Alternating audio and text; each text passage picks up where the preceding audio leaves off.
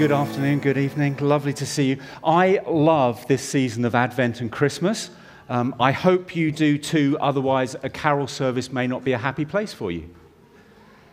Advent invites us to look forward and it invites us to look back. The carols and the Bible readings, and I think the music tonight has been outstanding, isn't it?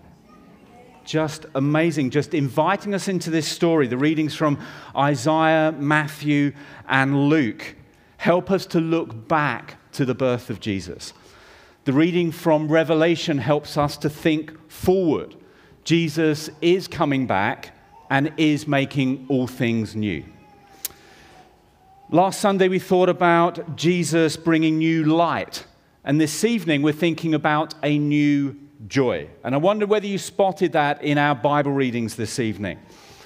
Isaiah wrote about 2,700 years ago to a people living in great darkness. Their world and their lives were full of challenges, and that is the same for many of us today. And Isaiah prophesies that a baby is going to be born, and one of the results of his birth is joy. Isaiah writes, You have enlarged the nation and increased their joy. They rejoice before you as people rejoice at the harvest, as warriors rejoice when dividing the plunder. And then 700 years later, an angel startles some poor shepherds on a hillside and says to them, I bring you good news that will cause great joy for all the people. And what they do is they go and find the baby Jesus, and joy floods their lives. Sometime later, wise men come to Bethlehem, to the place where the child was, and Matthew records that they were overjoyed. Joy more than they could hold. So, what is joy? Joy is not the same as happiness. For me, a golden brown turkey, pigs in blankets, roast potatoes, cranberry sauce, that makes me happy. But it only lasts a little while and then it's gone. Receiving a gift from a loved one creates a moment of happiness, but it does not last forever. My football team won 5 0 this afternoon. That moment of happiness will not last. Happiness is rooted in our circumstances, joy is not. In the Bible story, the shepherds were still shepherds after they met Jesus. They went back to a dangerous hillside. Nothing had changed, and yet everything had changed because joy had got into their hearts. So, what is joy? I love this definition from Kay Warren. Kay um, is married to Rick Warren, who pastored one of the world's largest churches for over 40 years. And 10 years ago, their youngest son committed suicide.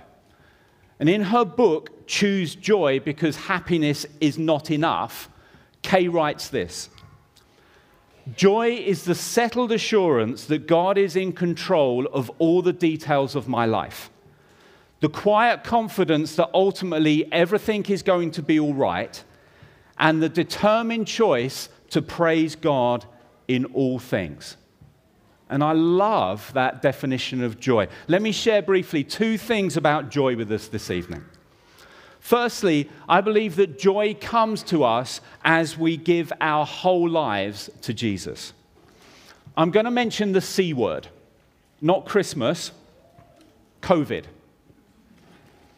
One thing that the pandemic, pandemic showed us is that none of us have the level of control over our lives that we thought we had.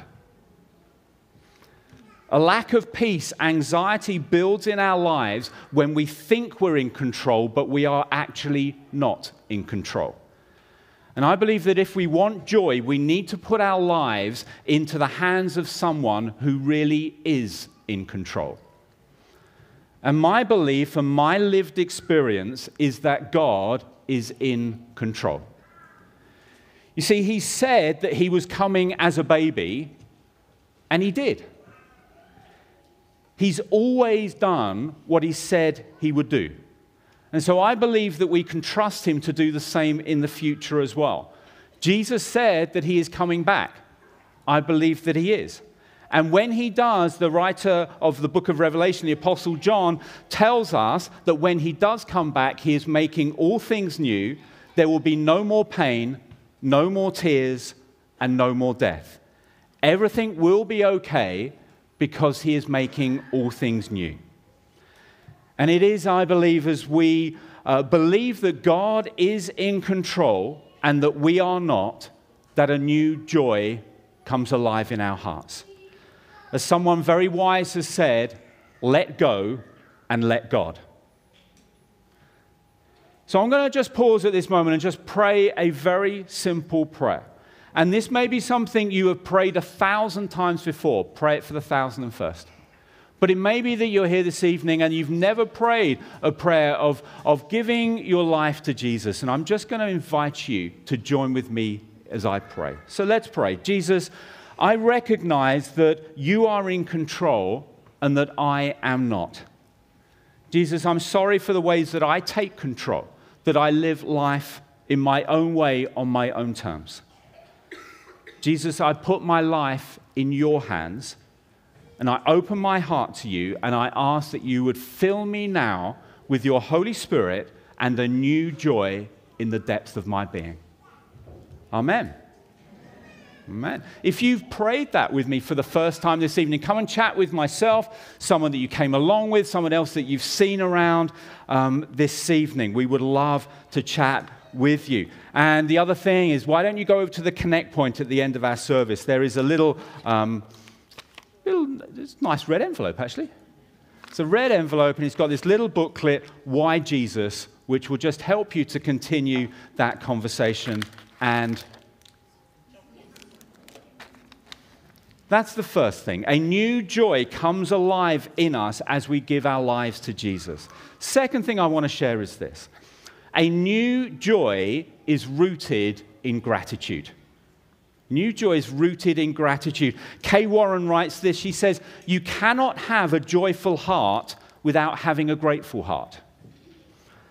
Do you notice in the stories, the shepherds find Jesus and their response is to praise God? Their response is one of gratitude. The wise men are overjoyed, and their response is that they give extravagant gifts to Jesus gold, frankincense, and myrrh. Joyful people are grateful people, and grateful people are generous people. This new joy that comes from saying yes to Jesus, I know has got into the hearts of a lot of people that are a part of this church community. And one of the ways that that works its way out is an overflow of generosity.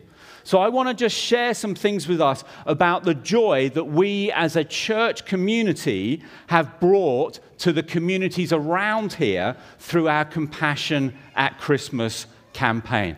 And there's going to be a video playing in the background which shows some of the things that we have um, done over the last week or so. So, if that could play, that would be amazing.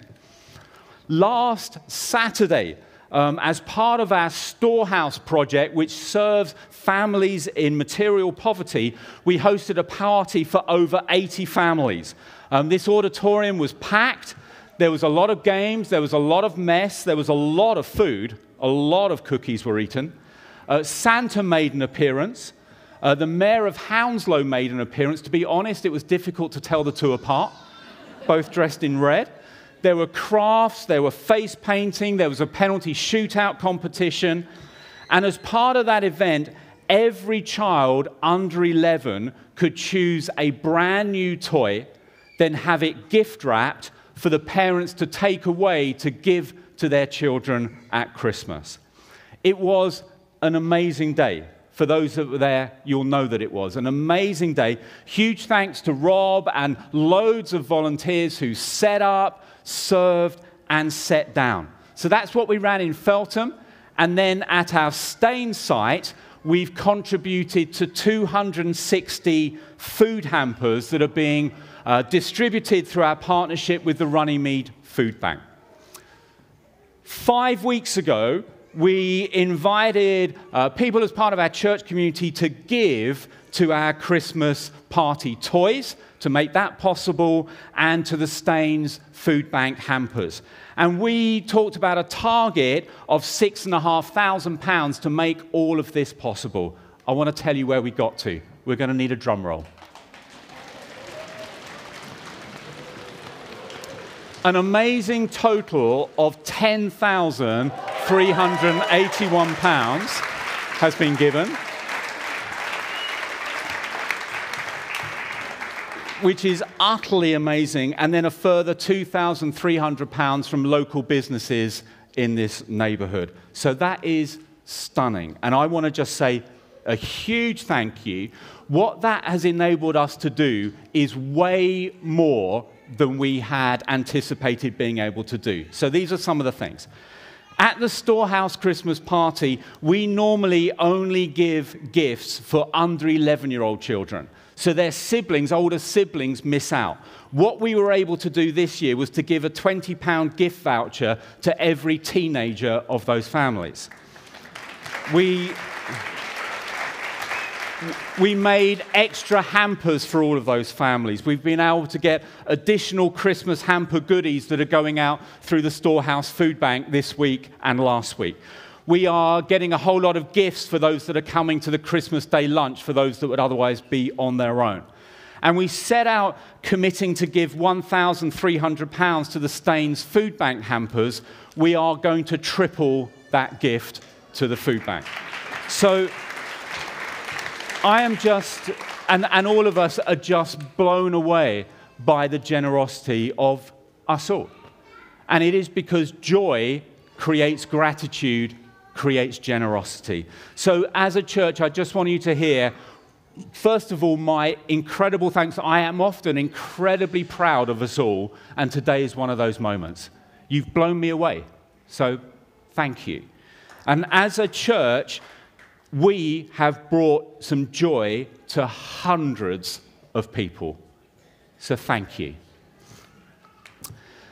The choir are going to come on back with the band. They're going to lead us in a song as we respond to this story of joy that Jesus brings to us. We're going to all stay seated, uh, but please do join in if you know this song. But let me just close by saying this New joy is found in Jesus.